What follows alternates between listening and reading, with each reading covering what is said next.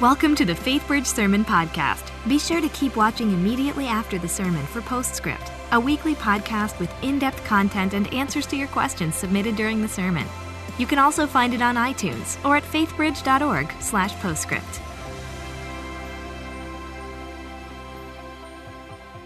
Well, good morning. Welcome to Faith Bridge. We are so glad that you are with us today, whether you're at the Klein campus or if you are up at the Woodlands or if you're coming to us online. We're glad that you've chosen to worship at Faith Bridge today.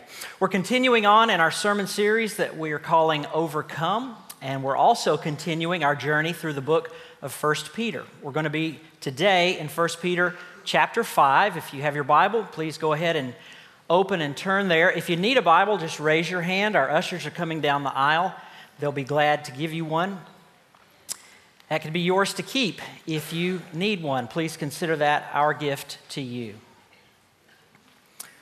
So, a couple of months ago, the book club that I am a part of read a fascinating account of the construction of the Panama Canal, one of the great engineering marvels of all time. The title of the book is The Path Between the Seas, written by David McCullough. Now, if you've ever read anything by McCullough, you know that it is a very well researched, well written book, just full of all kinds of interesting bits of data and history and statistics. One of the more startling bits of history that I learned was that uh, the Panama Canal had an unbelievable death toll associated with its construction. Construction was begun in the year 1881 by the French. Americans finished it in 1914, but during that 33 year period, over 30,000 people lost their lives building that thing. Even more interesting was that of that 30,000, 25,000 did not die from some sort of industrial accident, but rather from either yellow fever or malaria. Now, that is uh, particularly ironic and sad because a full 30 years before construction was ever begun, in the year 1850, one Dr. Josiah Clark Nott postulated that yellow fever and malaria were actually spread by mosquitoes. But the medical establishment of the day thought that was ridiculous. Everybody knew, after all, that the way you contracted malaria and yellow fever was by inhaling noxious fumes, poisonous gases that just happened to be prevalent in swampy areas. And so the, the treatment that was prescribed at that time was to somehow get rid of the noxious fumes. How they intended to do that, I have no idea. But it wasn't until 1904 that science finally caught up and agreed yes, mosquitoes are the culprit and changed the treatment plan. And once they started to go after the mosquitoes, the death rate dropped precipitously. Yellow fever and malaria practically disappeared for the remainder of the construction period. But not before 25,000 men and women lost their lives.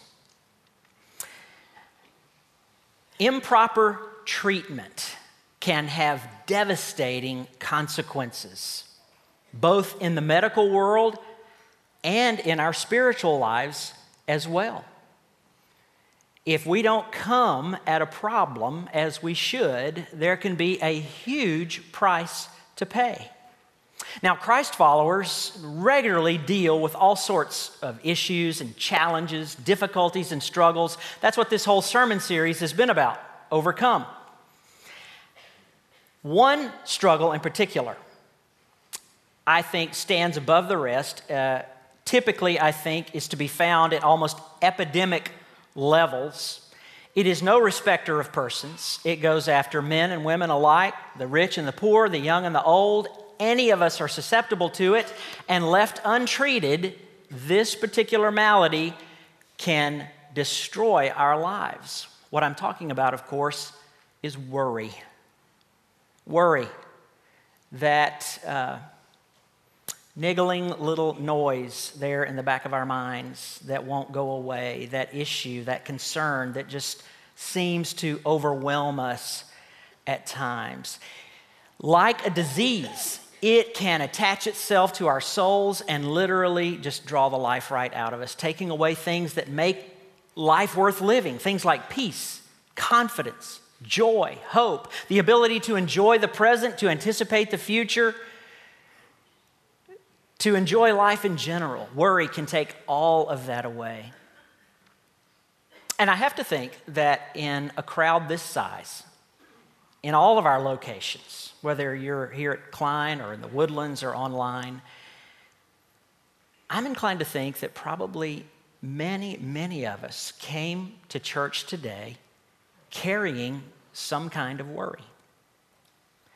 And for some of us, maybe a lot of us, it's a worry that is big enough that it has prevented us from really engaging with God this morning. We've missed out on worship. We've missed out on the opportunity to worship Him, to love Him, to hear from Him, to receive from Him, all because we have been consumed with worry. Now, because that is so often the case, if you'll permit me for just a moment, I'm going to take off my preacher hat and put on my pastor hat. Because Pastor Ken and I want you to know that as your uh, under shepherds, those who are appointed to care for this congregation, we are very much aware of the struggles, the difficulties that uh, many of you are going through. Right off the top of my head, I can think of any number of people right now who are um, concerned because of plunging oil prices and their job is on the line. There are people in our church who are struggling with life and death medical issues. There are families that are being torn apart. There's relational issues between husband and wife, between parent and child, and the list goes on and on and on. Pastor Ken and I want you to know that we care about you, that we are praying for you as you turn in those connect cards. And we're also praying that the message today will be um, a blessing to you, it will be an encouragement to you, and that God's word will speak to you with power and with wisdom so that together we can begin to address this challenge called worry. As I said, we're going to be in 1 Peter chapter 5, looking at just two verses, verses 6 and 7. I'm reading from the English Standard Version this morning. Humble yourselves, therefore, under the mighty hand of God, so that at the proper time he may exalt you, casting all your anxieties on him because he cares for you. Let's pray together. Father, thank you for the gift of your word, for its ability to speak into our lives with truth and with power. We pray now that our hearts would be open to receive all that you have for us today, and that your Holy Spirit would be our teacher, just as you promised. Pray in Jesus' name. Amen. As any good physician will tell you, and certainly as the Panama Canal debacle illustrates so aptly, before one can administer an effective treatment plan, there must first be an accurate diagnosis. We have to know what the problem is before we can begin to address it and have any hopes whatsoever of success. And the same is true with this thing called worry. Now, generally speaking, worries can be divided into two rather broad categories. Certainly, it's true that there are millions of individual things that we can all worry about, but all of those individual things, I think, can generally be put into these two broad categories. On the one hand, you have those worries that we bring upon ourselves. Those times that we run ahead of God, that we take matters into our own hands, that we try to fix what we feel like God isn't fixing sufficiently or on our calendar. And as a result of our meddling with it, our trying to get in there and do what only God can do, we just ratchet the worry factor right on up the scale. That's one big category of worry. The other, actually, I think is much more common, much more widespread, and that's not worry as a result of anything that we have done, but rather these are things that just happen to us. It simply comes with living in a broken, fallen, sinful, messed up world.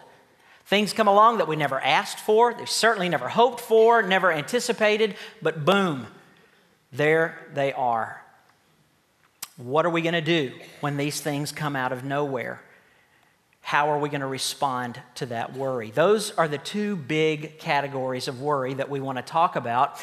And Peter, in these two verses, provides for us the perfect treatment plan for each one. So not only do we want to look at these categories, but we want to see what does God's word have to say about the effective treatment for each of them. So let's start with those worries that we bring upon ourselves. If there's anything that we human beings are good at, it's the ability to create our own problems. We are masters at going where we should not go, doing what we should not do, and making a bad situation even worse.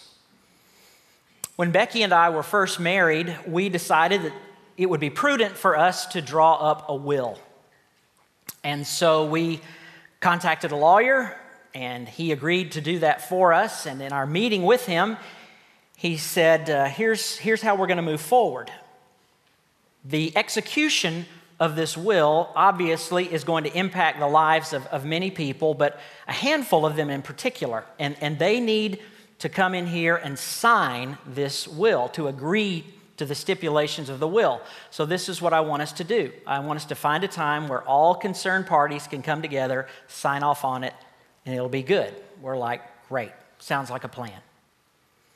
Well, a week went by, Two weeks went by, sneaking up on three weeks, and I, and I knew that I was not high on the pecking order, you know, just a simple little will, getting around to it when he could. But I was concerned. I, I, I wanted this thing done. So I decided that I was just going to do the lawyer a big favor. And I took that document and went myself to all of the concerned parties and got them to sign on the dotted line and took it back to the lawyer, thinking that he would just be pleased as punch that I had taken the initiative to do this. In fact, he was mad. I mean, he was angry. It's like, Dan, why did you do that? You know, there are reasons why we were going to do it the way I said we were going to do it, legal reasons. And, and now that you've gone off here half cocked, just doing what you wanted to do, we're going to have to start over. And that's going to mean more time, and that is going to mean more money. Well, I, uh, I was not real excited about going home and telling Becky that I had managed to incur greater costs. You might say I was just a little worried about that situation. Yeah, we can run ahead of God. We can get so concerned, so worried about things that we just sort of take it into our hands and we're going to make it right. But you know, those kinds of worries, in fact, are a form of pride, a very subtle form of pride, of self sufficiency. In essence, we're saying to God, I don't know if you can or it, that you even want to take care of this concern that I have, so I'll just take that. And while off the top of my head, I don't know what I'm going to do about it either, there is one thing that I can do, and I can worry about. And I can spend a lot of time worrying about it. And nothing gets better and nothing get fit, gets fixed, but things don't go well. And despite the fact that life has taught us over and over and over that we don't have the capacity to fix our lives, that we're not omnipotent, all powerful like God, we are not omniscient, all knowing like God, our motives are mixed, that really doesn't slow us down sometimes from just taking matters into our own hands and making things worse than they needed to be. So, what is the treatment for this kind of worrying situation where we really have no one to blame but ourselves? We know that we've created the worrying circumstances. Well, the treatment is found right there in verse 6. Humble yourselves before the Lord. Humble yourselves before the Lord. Step back and simply say to Him, Father, I blew it. I thought more of myself than I should have. I thought more of my abilities than I should have. And really, the only thing for me to do in this moment is to come before you and say, I'm sorry. And here's the good news God is not a lawyer, there won't be an extra bill. God is going to be glad to receive us back. God is going to be thrilled that we've decided to get back on His schedule so that at the proper time, He can do what only He can do. And we can receive His blessings, we can receive His wisdom. Best of all, we can put those worries to bed because we are no longer involved. How about you? Is the worry that's uh, with you today in church a, a worry of your own making? Well, if it is, there's good news. Humble yourself. Be, just be willing to say, you know what, I messed up, Lord. And the forgiveness will be there, and the restoration will be there, and best of all, God Himself will be there to step in and do what only God can do. So, one big area of worry that we have are those situations that we create. But as I said earlier, the much bigger and the much more common source of worry are those things that we really had nothing to do with. We didn't want, we didn't ask for, but bam, there they are. The tests come back from the lab, and the news is not good. The economy takes a nosedive, and suddenly we find ourselves wondering about our ability to provide for our family. Our children are making choices that will have some difficult consequences. Our parents are getting older and their needs are increasing, and we love them and we care about them, but we've got our own family to care for as well uh, how are we going to make it? And on and on the list goes. Life has a way of coming at us like that. What are we going to do? Well, the treatment for this kind of worry is found in verse 7, and that is to cast your cares, your anxieties upon the Lord. Literally, to throw them at Him. Why? Because He cares for you. It's not just that He can do something about them, it's that He wants you to throw them His way because He loves you. He cares about you. He's concerned with your life and with your circumstances. And so it is with confidence that we can cast our cares upon God. The promise, the hope is right there in black and white. And yet, for some strange reason, you and I are so reluctant to do that there is this bizarre, twisted security that we have in holding on to these things. I mean, If we let go of it, who knows what's going to happen? At least as long as we've got it, I'm holding on to it and I know where it is. Why is it that we're afraid? You know, we entrust our bodies to human physicians, we entrust our children to teachers for their education. We entrust our cars and our computers and other possessions to, to people whose names we don't even know to repair them and look after them. But when it comes to the deepest concerns of our lives, we are scared to death to entrust them to our loving Heavenly Father. Why? When I was in high school, I worked for my older brother. He was the superintendent of a steel fabrication shop, and uh, my job was basically the shop gopher, errand boy, janitor, just whatever kind of needed to be done. And one of my responsibilities was to uh, patrol the shop floor. It was about the size of a basketball court and pick up the trash and the debris that accumulated throughout the day. This, of course, was back in the day of glass Coke bottles, no plastic. Back in the dark ages of the mid 70s, it was all glass. And one day I was walking through the shop and noticed right there was uh, a glass Coke bottle. So I picked it up and turned to walk to the dumpster and deposit it, which was about 20, 25 feet away. When I saw standing right next to the dumpster a, a coworker of mine, his name was Terry. And Terry saw me coming, saw what I was doing, and to save me a few steps, he put his hands out like this and, you know, kind of shook them, said, Hey, here, thought, great. Gave that thing a fling. As soon as it left my hands, he got the biggest grin on his face, turned on his heel, and walked in the other direction. Pow! That thing hit the floor like a bomb into a million. You know, everybody looks up. What on earth happened? There I stand like a perfect idiot. Oh, it was just Dan throwing glass bottles again.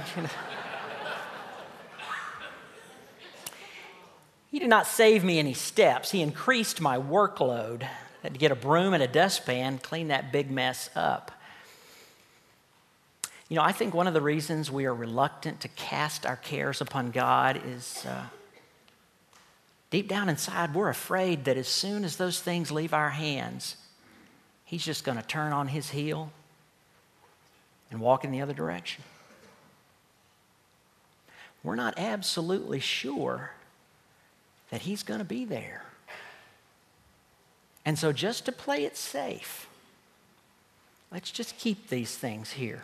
Yeah, it's making me miserable, and no, I can't do anything about it, but whew, seems a lot safer than giving it a toss. Those of you that have been around here for a while uh, may remember an occasion in my life, the life of my family, where uh, we were put to the test in this regard, given an opportunity to, to practice what I preach. It was about 12 years ago. Uh, our oldest daughter, Georgia, was uh, around five or six years old. And uh, back then, she was a happy little girl with long brown hair down to her waist. And part of our regular morning routine was to brush out those tresses that had become tangled in the night, get her ready for school or for church, wherever we were going. One day, uh, Becky was taking care of that chore, and I was in another part of the house. When suddenly I heard Becky call my name, and I could tell by the tone of her voice uh, something was wrong, something was bad wrong.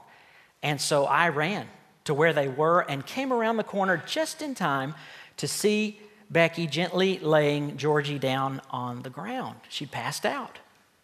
I said, What happened? And Becky said, I'm not sure. I'm just brushing her hair, and all of a sudden her knees buckled, and I could tell she was fainting. Well, if it had been a, a one off event, we might not have given it another thought, but over the next week or so, it happened again and again to the point that we finally decided okay, we, we need to go get this checked out. So we went to, to the pediatrician who said what we needed to do was to have an MRI uh, of her brain, which we were, of course, eager to do. But unfortunately, um, it was going to be four days before we could get on the schedule to get the MRI. And those four days, they were the longest days of my life. My mind ran in a million different directions about what could be or what might be, and every scenario was worse than the one before. Nighttime was the worst. You wake up in the night and it's dark and you can't do anything except just lie there and fret and worry. The other rough time was, was driving. Mind is, is free just to go all over the place, and mine did. On the day before the MRI, I was sitting in my truck over on Spring Cypress at the rail crossing there. of waiting for a long, slow train to finally get by. And in that moment, I reached my, my breaking point. I mean, I, I just could not deal with it. And I literally cried out to God, please, please, don't let there be anything wrong with my baby girl. And for a few moments, there was complete silence. Nothing but the regular thump thump rhythm of those steel wheels rolling by in front of me. But then into that silence came a still small voice. And he said to me, Dan, who do you think you are? And I said, I, am a scared daddy. He said, Dan, you are a thief.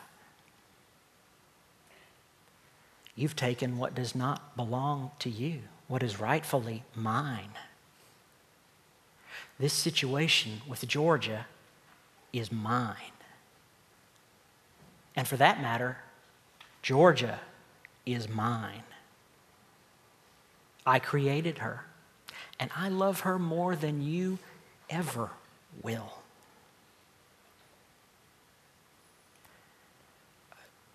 To say that I was humbled in that moment would be incredible understatement. I was humiliated, I was embarrassed. Because you see, in a flash, I realized I did not want to cast my Georgie upon the Lord because I was just sure he was going to walk away and she was going to fall in a million pieces on the floor. One of the most freeing things I have ever done was to pull into the gas station right there near the crossing and to repent of my lack of faith, my lack of trust, and then literally with my hands to take them off of the steering wheel and in prayer, literally cast Georgie upon the Lord. And I was able to do it because he was reminding me you can cast your cares my way because I care for you. I had been blinded by my lack of trust and my lack of faith, but in the moment I handed her over, a flood of memories came to me of the hundreds of ways in the past that he had proven himself to be true. Well, we went on the next day and had the MRI, and thanks be to God, everything was okay. There was nothing for us to worry about. And we actually learned something in the process. The, uh, the neurologist was talking to us, and he said, By the way, uh, just perchance, did you just happen to be brushing her hair when these fainting spells happen? Yes, we were. He said, It's interesting, there's uh, increasing uh, amount of literature out there uh, associated with this phenomenon. Apparently, there's something about the tug of the brush on the scalp that creates some sort of overstimulation, and the brain just says, okay, I'm checking out for a minute. Brushing your hair can make you faint. Who knew?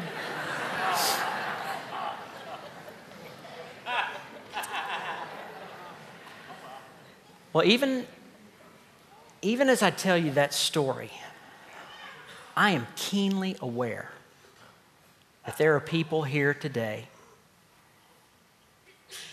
and your story didn't have a good ending.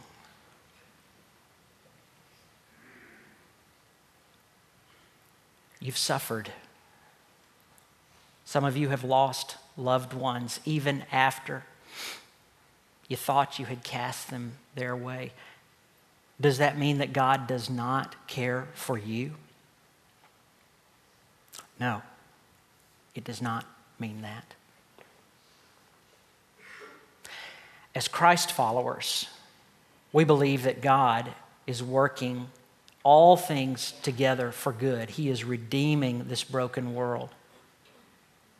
He's working all things together for good for those who love Him and are called according to His purpose.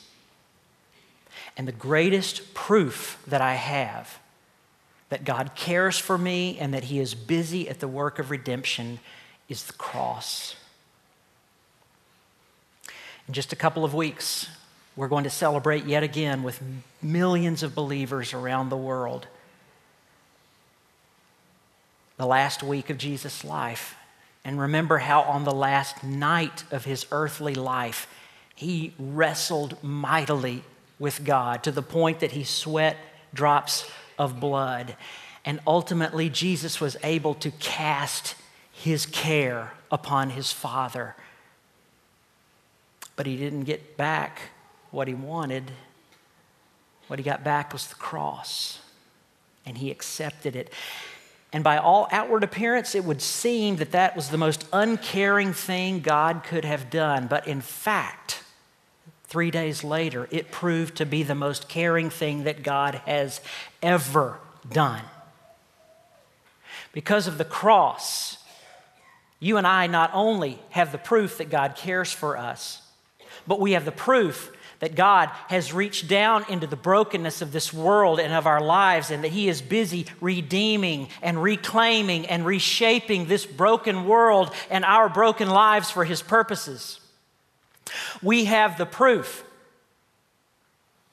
that He's offering to us a new start and a new life and an opportunity to spend all of eternity with Him in a place where there are no more cares and struggles and worries.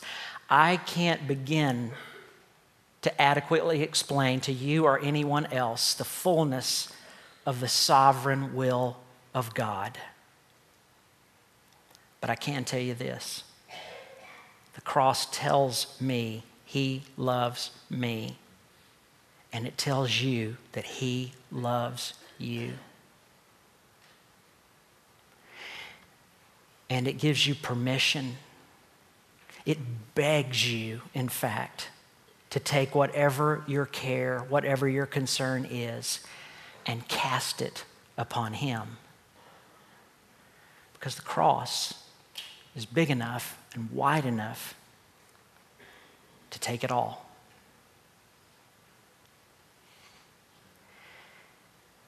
Just a moment, I'm going to pray for us. And when I finish praying, the band will come out and, and begin to play. I want you then to know that the altar area is open. And this is a day when you can bring whatever it is you brought with you and leave it here with Him. Don't walk back out into the world lugging what you never were meant to lug around. God's waiting for you here. Desperate, really to take from you what is rightfully His. So please, take advantage of this time, just these few minutes you have out of your day, to come be with Him and give to Him what is rightfully His. Will you pray with me?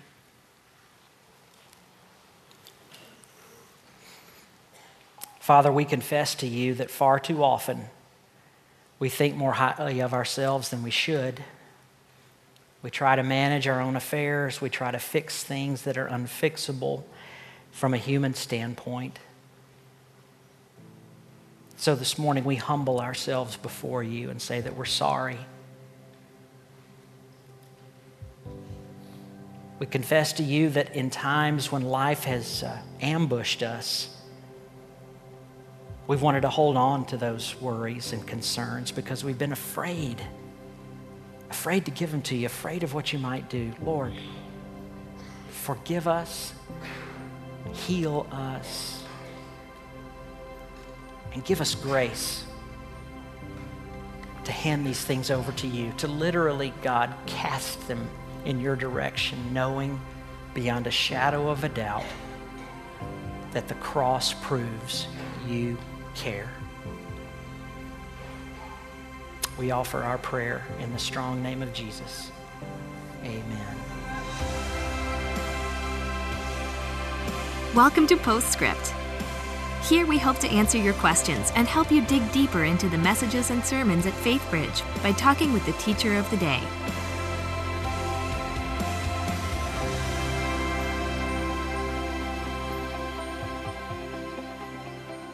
And welcome to Postscript. I'm Luann Riley, Grow Group and Discipleship Director, and I'm here with Pastor Dan, who just talked about overcoming worry, part of our Overcome series. Welcome, Pastor Dan. Thanks. Glad to have you back. Good to be here. Certainly a very moving and relevant sermon today. Great. Um, affected a lot of people. I know, as you said, probably everyone walked in today with something on their hearts Sure. that they're worried about or concerned about in their lives, and um, a great time of prayer for that. And we had quite a few questions come in Okay. um, around dealing with worry. Um, so we'll just jump right into a few of those. Okay.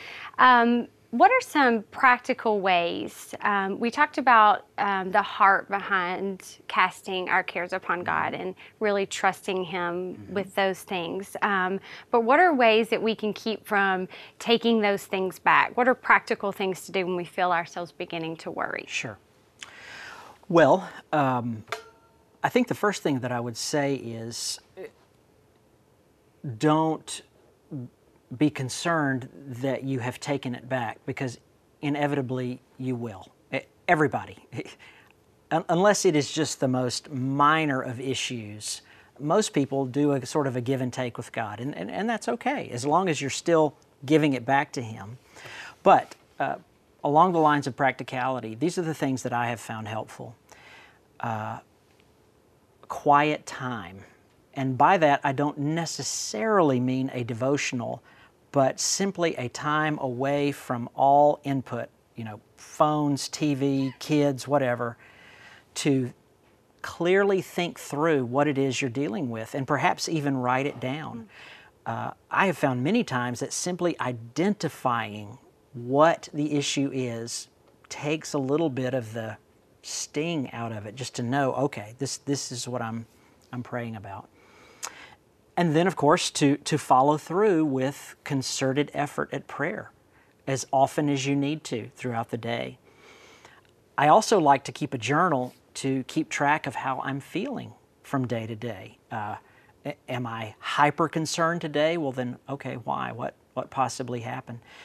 And by simply putting thoughts down on paper and walking through this slowly, rather than the thoughts coming and going at will and never really uh, embracing the issue, if you will, I, I think making that journey more methodically is a very good thing to do. That's good. Um, so, how do you balance um, casting your cares, giving them all to the Lord, and then deciding what effort or action is required for you on your part? Right. I suppose one of the uh, fallacies that someone could take from that particular verse or from my message is that all we have to do is cast it and we're done. God's got it. Um, that's not the case. Uh, rarely, if ever, does God completely remove us from the equation and deal with it independently. Uh, no, it, it's our issue, it's our concern, so we are still going to be involved in it. Um, I think first you have to consciously think about how, okay, I'm not going to own this. It's with me, but it is not mine. And if you have to go through the physical motion like I did in my pickup truck, great. But then after that, uh, these are the things that you can ask God for in the midst. Uh, grace for strength, just uh, to make it day to day. I, I have counseled with many people who have told me it was uh, an effort just to get out of bed. So, grace for strength to deal with it, wisdom to know how to deal with it in a godly manner. Pray for the mind of Christ so that you know the decisions I'm making, the actions that I'm taking are uh, in keeping with what He would have me do, in keeping with God's Word. I think another helpful thing is to walk through your problems in community because so often an outside voice is a good one. When you're all wrapped up in something, it's impossible to be objective about it and think clearly. And a, a small group member or a serve team member or a fellow church member sometimes can just bring a tremendous word of clarity that helps us to keep moving forward. And we say in our small groups that we're there to share burdens. Yeah, real people, other, real life. Real people, real life to help carry some of those things that we struggle with. Absolutely. Um, so, how do you know though if you if worry if you're struggling with something that you're worried with and you are casting it to the Lord and you are doing these things? How do you know if maybe there's a deeper problem? If maybe you are struggling with an anxiety disorder, Mm-hmm. or what encouragement do you have there or wisdom there? Okay. Well, I, I think one way to discern between what you might call normal worry and an anxiety disorder would have to do with the frequency of the worry and the uh, uh, breadth of the worry. For example, if an individual finds out that they have a serious disease and they are intensely worried about it, well, that's no cause for concern that there might be an anxiety disorder. That, that's pretty typical, pretty normal. On the other hand, if someone wakes up and finds out that they're worried about going to work that day, and then when they get in their car, they're worried about the drive, and then when they get to work, they're worried about whether or not this bill is paid, and just all throughout the day, it's item after item after item after item. Uh, that's probably a pretty good sign that there's something else going on here. Another thing to consider is is the worry becoming debilitating? Are, are you unable to function? Has it rendered you uh, unable to do your job, to interact with your family, to meet your basic responsibilities? If you suspect a disorder is a part of the situation, then go to your doctor, uh, go to a counselor, go talk to someone who's had some training in these matters who can look at it more objectively, more carefully than you can, and, and get their input. That's good. That's good. Um, I know you talked today about um, just the prayer that we offer here, and I know we do the healing prayers now, and just Mm-hmm. Every week. encouraging Yeah. Mm-hmm. people to come and seek prayer for the things that they're going through, Sure. and certainly appreciate the pastor hat that's, that you were putting on today, and just reminding everyone that they're not alone in the things that they're going through. Yeah, they don't have to be, Mm-hmm. that's for sure. That's true. Well, thank you so much for your message today. You bet. Um, and thank you for being here on Postscript. And thank you for joining us here for Postscript. We'll see you back here next week. Thanks for joining us for Postscript. Help us keep the podcast interactive by submitting your questions during the morning services. Learn more at faithbridge.org/postscript.